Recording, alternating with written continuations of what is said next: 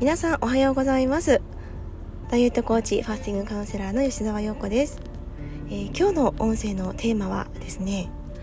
ダイエット中には避けたい悪い油についてお話ししていきたいと思います、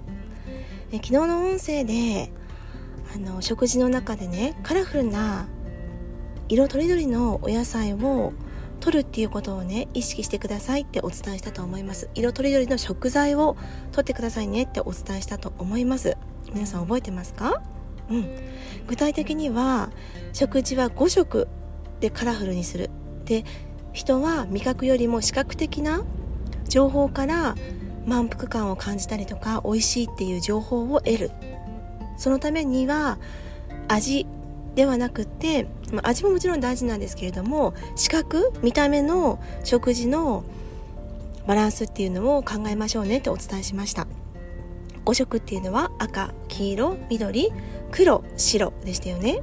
うん。皆さん覚えてますか？こちらあの前回の音声も何度も聞いてできればメモをね取っていただければ嬉しいなと思います。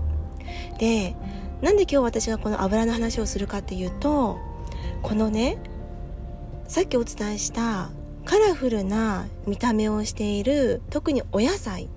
緑黄色野菜って言われますよね。色の濃い野菜っていうのは実は油に溶けて栄養が吸収されるものが多いんですね。でここで栄養学の話をしてしまうとビタミン A とかビタミン E とかビタミン D とかあのこの食材にはビタミン B がいっぱい入ってますよとかビタミン A がいっぱい入ってますよとかっていくらでもたくさんお伝えすることはできるんですけれども実際覚えきれないんですよねなかなか。食材もたくさんありますしビタミンの種類もすごくねたくさんあるので細かく表にして皆さんにお届けするっていうことはねできるんですけれども一回一回それをねあの食事の時にじゃあえっ、ー、と、人参はビタミン A だからオリーブオイルを使ってとか、一個一個やってると全然料理ってこう進まないんですよ。なので、ここでね、意識してもらいたいことは一つあって、油に溶けて吸収される栄養素が色の濃い野菜にはたくさん入っているっていうことだけ覚えておいてほしいんですね。ほうれん草とかトマトとか、まあ、きゅうりも色の濃い野菜ですよね。うん。あとはもう小松菜とかとにかくこうパッと見てパプリカとかもそうですよね。パッと見て色が濃い野菜ナスとかもそうですよね。色が濃いですよね。そういった色の濃い色素が含まれているお野菜っていうのは油と一緒に食べることによってより吸収率が上がるんですよ。そう。だから良質な油を私は毎食取ってくださいねってお伝えしてると思います。アマニオイルとかエオマオイルとか、あとは MCT オイルとか、オリーブオイルオイルもそうですよね。生でそのまま取れる油っていうのはかなりね、この野菜の栄養の吸収をこう促進してくれる働きがあるんですよ。なので、毎食、孫、お孫には優しいの、おはオイル？うん。油ってお伝えしてると思うんですけれどもだからいい油を取ってくださいねっていうのはこういうことなんですよ。うん、で一方で私たちが日頃から取りすぎてしまっている油っていうのがあります。それは2つあって1つ目が過酸化脂質これは酸化している油ですそしてもう一つがトランス脂肪酸っていう油この悪い油をあの取ってしまっていると日頃ねいい油をいくら取ったとしても体の代謝って上がっていかないんですね。でなんでかっていうと私たちの体っていうのは37兆個のあの細胞の塊って言われてるんですね。わかりやすく言うとレゴがねレゴ1個1個のピースが37個バッとこう集まってブロックになった時に私たちのこう体になるんですけれどもそういった感じで一個一個の私たちの細胞の細胞膜っていう外側の膜の材料が油でできてるんですね。なので、私がエステの、あのー、お客様でね、うちのサロンのお客様で、いつも体をこう触らせていただいていて、本当に脂肪がガチガチで硬い方とか、なかなかセルライトがね、ほぐれなくて、こう、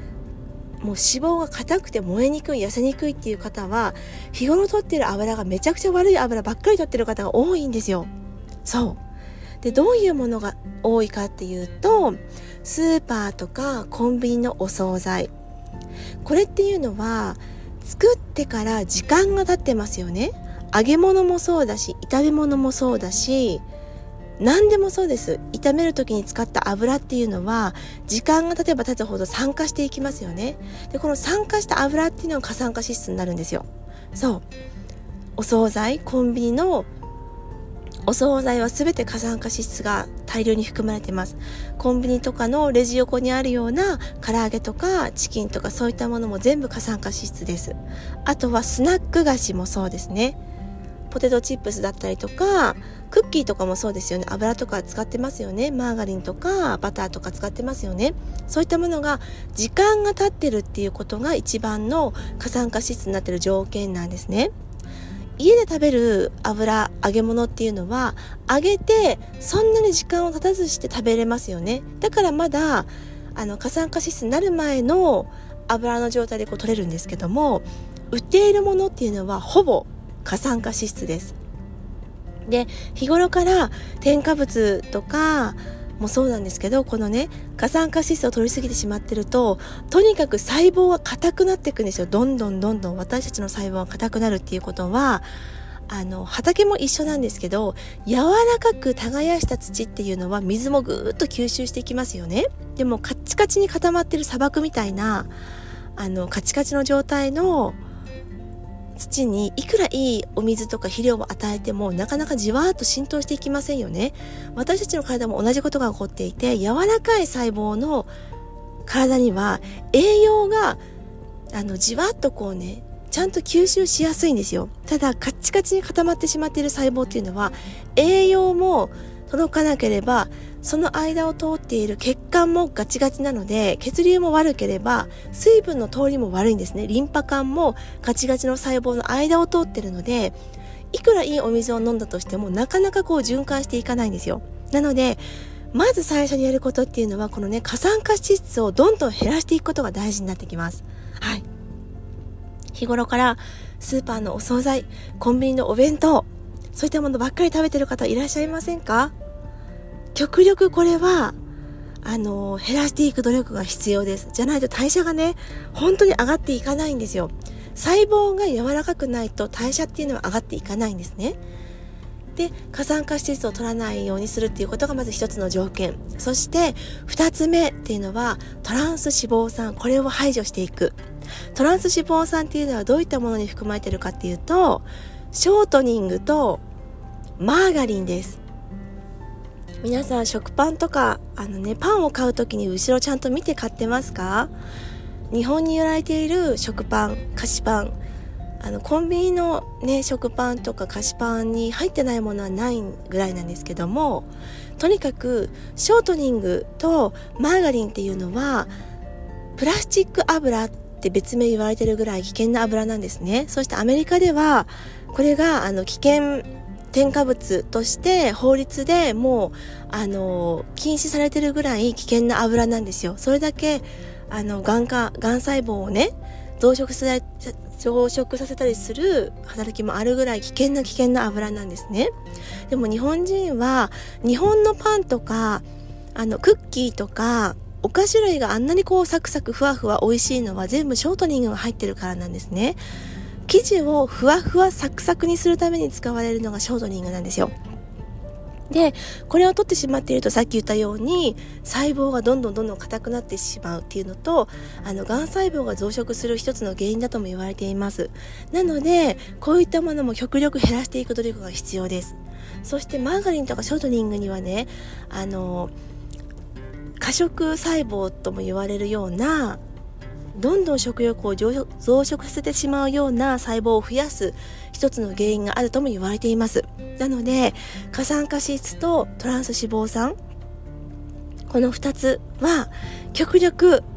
ダイエットだけにかかわらず今後の自分の健康的な体エネルギーが高い体を作っていくためには排除していく必要があります。でパンとかね好きな方多いと思うんですよ。小麦系のね、小麦製品好きな方って日本人ではとっても多いんですけれども、もしパンを買うのであれば、なるべくだったらバターを使ってるパンを買いましょう。ショートニングマーガリンではなくてバターを使ってるパンですそうなるとまあ、パン屋さんとかで買うのが一番いいのかなって思うんですけれども少し金額はね高いかもしれませんが一生のね私たちの体を作っていく原材料になるものを食べるって考えたら少しぐらいの何十円とかの投資はね必要なのかなって思います。でえっ、ー、と日頃からねお惣菜とかを結構食べ過ぎてしまってる方っていうのはどうしてもこのあの刺激物添加物だったりとかこのお惣菜の刺激物にこう舌が慣れす慣れすぎてしまっていてなかなかそこから抜け出せなくなってしまうんですね。で時間がないからこういったものに頼ってしまうという考えってすごく多いんで多いと思うんですね。お仕事終わるのが遅いからお惣菜に頼ってしまうとか作る時間がないからっていうふうに思うかもしれないんですけども例えば夜8時に帰ってきて添加物たっぷりの食事をとるのと9時に帰ってきて9時から自分でお肉とお野菜をさっと湯がいて食べた食事だとしたら9時に帰ってきて自炊した方が絶対いいんですよ。8時に添加物たっぷりのお食事をとるのよりも9時に野菜とお肉をさっとねしゃぶしゃぶしてちょっとお塩で食べるとかそっちの方が絶対体にはいいです。うん。なのであの皆さんの中の考えをちょっとこうシフトしてもらいたいんですね。こういう時の考え方を。うん、でこういった添加物たっぷりのものとかお惣菜とかねを食べてしまってる方がまず2週間頑張ってその添加物とかお惣菜とかねあのお砂糖とかっていうのを1回2週間抜いてみてください。そうするとちゃんとね舌の細胞が正常化されていくのでまずこういったものを食べたいって思わなくなってくるのが本来の私たちの本能なんですね。うん。乱れている味覚と食欲っていうのを2週間しっかり整えるっていうことが大事なんですよ。そうするとだんだん体が太る食品を求めなくなってきます。うん。なのでこの最初の2週間でそれができていない方も今からの2週間でも十分間に合いますのでまずねこういった添加物とか化学調味料っていうのを極力抜いていくっていう努力をしてみてください。でさっき言ったように過酸化脂質とトランス脂肪酸を2週間とりあえず排除してみるっていうことをやってみるとだんだんね逆にスーパーのお惣菜とかコンビニのものが濃いとか甘いとか感じなくなってくるんですよ。ジャンキーなものを求めなくなってきます。でこの状態こそがダイエットのダイエットからの卒業の第一歩でもあるんですよね。から食生活を根本的に見直すっていうことはまず舌を正常化するために悪い油を排除していって一番最初にお伝えしたようにいい油をどんどんどんどん取り入れてください。色の濃い野菜は油と一緒に摂ることでもっと栄養を吸収できるようになってきます。私が作っているキャロットラペっていうのはまさにそういうことで人参にねねあの含まれているビタミン E っていうのはあとビタミン A も含まれてるんですけどもこれは油と取るとめちゃくちゃ吸収が良くなるんですよ。だからキャロトラペっていうのはオリーブオイルとあとはお酢を入れますよね。ビネガーを入れるんですけども実はお酢っていうのも油の一種なんですね。そう。だからオリーブオイルの油とお酢の油で生の生の人参を一緒に摂ることで普通にね煮た人参よりも栄養価が高いものを得られることができます。なのでそういう工夫もね含めてのレシピをお伝えしてるのでぜひぜひ参考にしながら作ってみてください。ということで今日は油についてお話ししました。また次回の音声でお会いしましょう。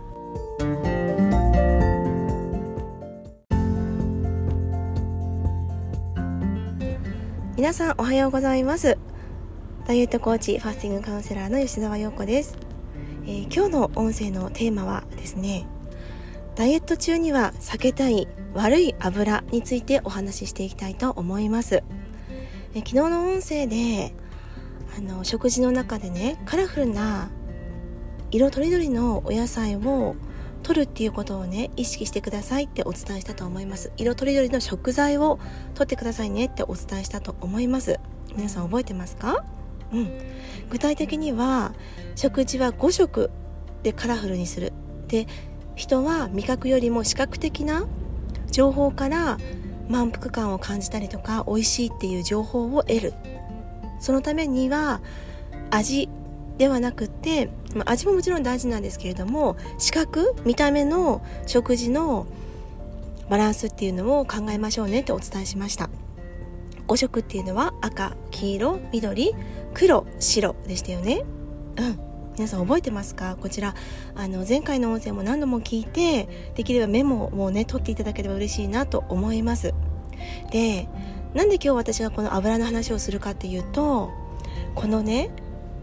さっきお伝えしたカラフルな見た目をしている特にお野菜緑黄色野菜って言われますよね。色の濃い野菜っていうのは実は油に溶けて栄養が吸収されるものが多いんですね。でここで栄養学の話をしてしまうとビタミン A とかビタミン E とかビタミン D とかあのこの食材にはビタミン B がいっぱい入ってますよとかビタミン A がいっぱい入ってますよとかっていくらでもたくさんお伝えすることはできるんですけれども実際覚えきれないんですよねなかなか。食材もたくさんありますしビタミンの種類もすごくねたくさんあるので細かく表にして皆さんにお届けするっていうことはねできるんですけれども一回一回それをねあの食事の時にじゃあえっ、ー、と、人参はビタミン A だからオリーブオイルを使ってとか、一個一個やってると全然料理ってこう進まないんですよ。なので、ここでね、意識してもらいたいことは一つあって、油に溶けて吸収される栄養素が色の濃い野菜にはたくさん入っているっていうことだけ覚えておいてほしいんですね。ほうれん草とかトマトとか、まあ、きゅうりも色の濃い野菜ですよね。うん。あとはもう小松菜とかとにかくこうパッと見て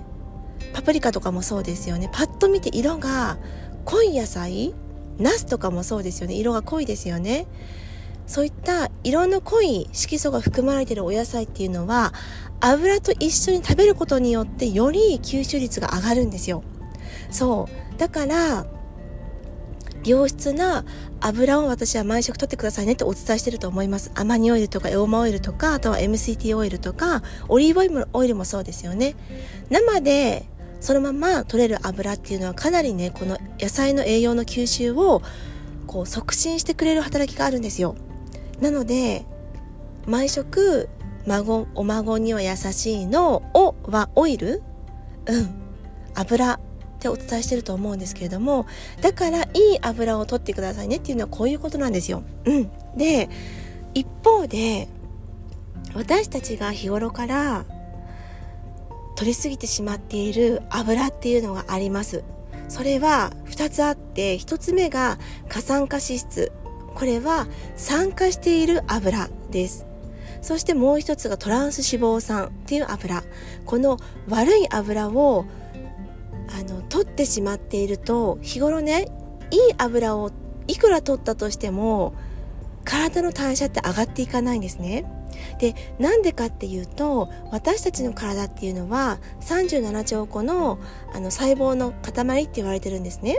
わかりやすく言うとレゴがねレゴ一個一個のピースが37個バッとこう集まってブロックになった時に私たちのこう体になるんですけれどもそういった感じで一個一個の私たちの細胞の細胞膜っていう外側の膜の材料が油でできてるんですね。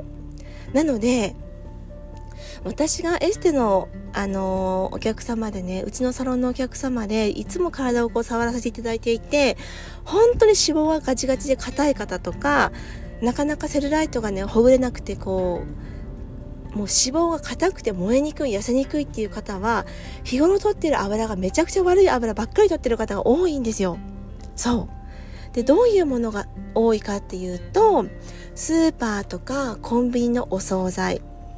これっていうのは作ってから時間が経ってますよね。揚げ物もそうだし炒め物もそうだし何でもそうです炒める時に使った油っていうのは時間が経てば経つほど酸化していきますよねでこの酸化した油っていうのが過酸化脂質になるんですよそうお惣菜コンビニのお惣菜は全て過酸化脂質が大量に含まれてます。コンビニとかのレジ横にあるような唐揚げとかチキンとかそういったものも全部過酸化脂質です。あとはスナック菓子もそうですね。ポテトチップスだったりとか、クッキーとかもそうですよね。油とか使ってますよね。マーガリンとかバターとか使ってますよね。そういったものが時間が経ってるっていうことが一番の過酸化脂質になってる条件なんですね。家で食べる油揚げ物っていうのは揚げてそんなに時間を経たずして食べれますよねだからまだあの過酸化脂質になる前の油の状態でこう取れるんですけども売っているものっていうのはほぼ過酸化脂質ですで日頃から添加物とかもそうなんですけどこのね過酸化脂質を取りすぎてしまってるととにかく細胞は硬くなっていくんですよ。どんどんどんどん私たちの細胞は硬くなるっていうことはあの畑も一緒なんですけど柔らかく耕した土っていうのは水もぐーっと吸収していきますよね。でもカッチカチに固まってる砂漠みたいなあのカチカチの状態の土にいくらいいお水とか肥料を与えてもなかなかじわーっと浸透していきませんよね。私たちの体も同じことが起こっていて柔らかい細胞の体には栄養があのじわっとこうねちゃんと吸収しやすいんですよ。ただカッチカチに固まってしまっている細胞っていうのは栄養も届かなければその間を通っている血管もガチガチなので血流も悪ければ水分の通りも悪いんですね。リンパ管もガチガチの細胞の間を通ってるのでいくらいいお水を飲んだとしてもなかなかこう循環していかないんですよ。なのでまず最初にやることっていうのはこのね過酸化脂質をどんどん減らしていくことが大事になってきます。はい。日頃からスーパーのお惣菜コンビニのお弁当そういったものばっかり食べてる方いらっしゃいませんか？極力これは、あの、減らしていく努力が必要です。じゃないと代謝がね、本当に上がっていかないんですよ。細胞が柔らかくないと代謝っていうのは上がっていかないんですね。で、過酸化脂質を取らないようにするっていうことがまず一つの条件。そして二つ目っていうのはトランス脂肪酸。これを排除していく。トランス脂肪酸っていうのはどういったものに含まれてるかっていうと、ショートニングとマーガリンです。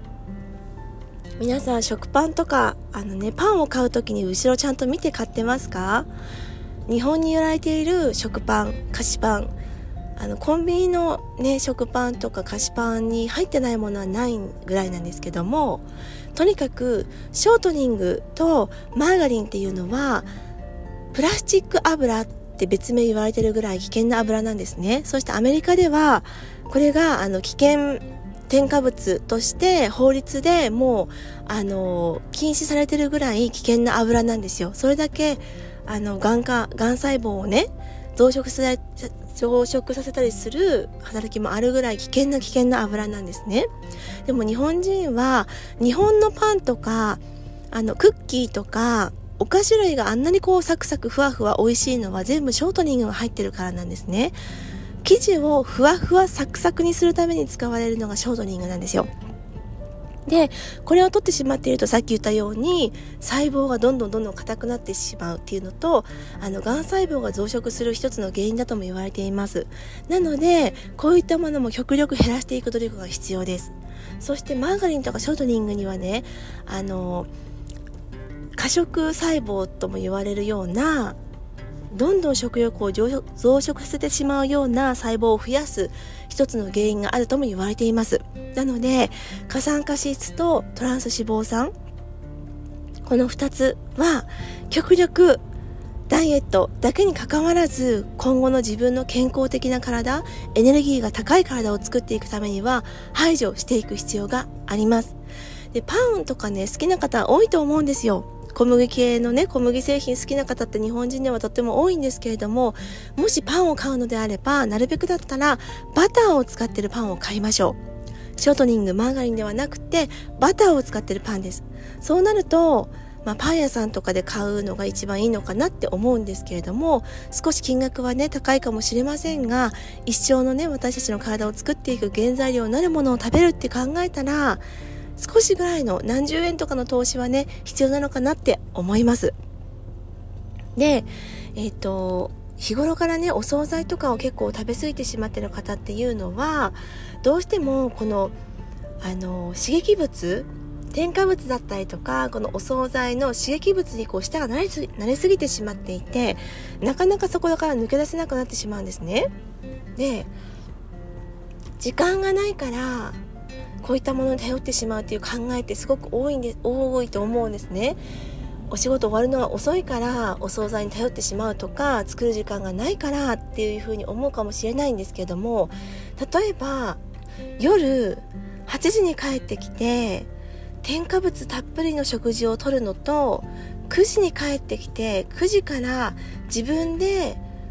お肉とお野菜をさっと湯がいて食べた食事だとしたら9時に帰ってきて自炊した方が絶対いいんですよ。8時に添加物たっぷりのお食事をとるのよりも9時に野菜とお肉をさっとねしゃぶしゃぶしてちょっとお塩で食べるとかそっちの方が絶対体にはいいです。うん。なのであの皆さんの中の考えをちょっとこうシフトしてもらいたいんですね。こういう時の考え方を。うん、でこういった添加物たっぷりのものとかお惣菜とかねを食べてしまってる方がまず2週間頑張ってその添加物とかお惣菜とかね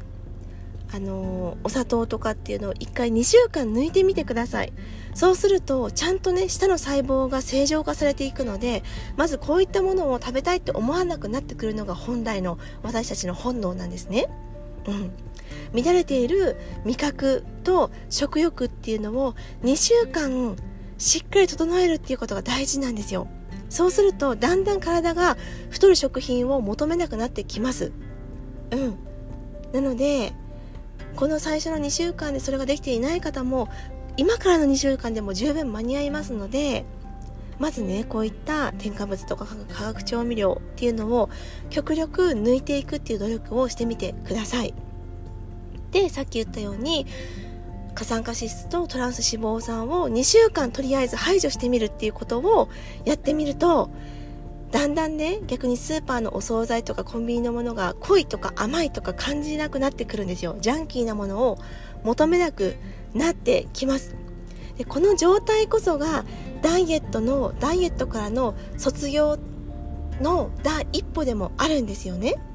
だから食生活を根本的に見直すっていうことはまず舌を正常化するために悪い油を排除していって一番最初にお伝えしたようにいい油をどんどんどんどん取り入れてください。色の濃い野菜は油と一緒に摂ることでもっと栄養を吸収できるようになってきます。私が作っているキャロットラペっていうのはまさにそういうことで人参にねあの含まれているビタミン E っていうのはあとビタミン A も含まれてるんですけどもこれは油と取るとめちゃくちゃ吸収が良くなるんですよ。だからキャロットラペっていうのはオリーブオイルとあとはお酢を入れますよね。ビネガーを入れるんですけども実はお酢っていうのも油の一種なんですね。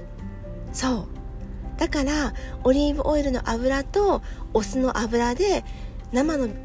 生の人参を一緒に取ることで普通にね煮た人参よりも栄養価が高いものを得られることができます。なのでそういう工夫もね含めてのレシピをお伝えしてるのでぜひぜひ参考にしながら作ってみてください。ということで今日は油についてお話ししました。また次回の音声でお会いしましょう。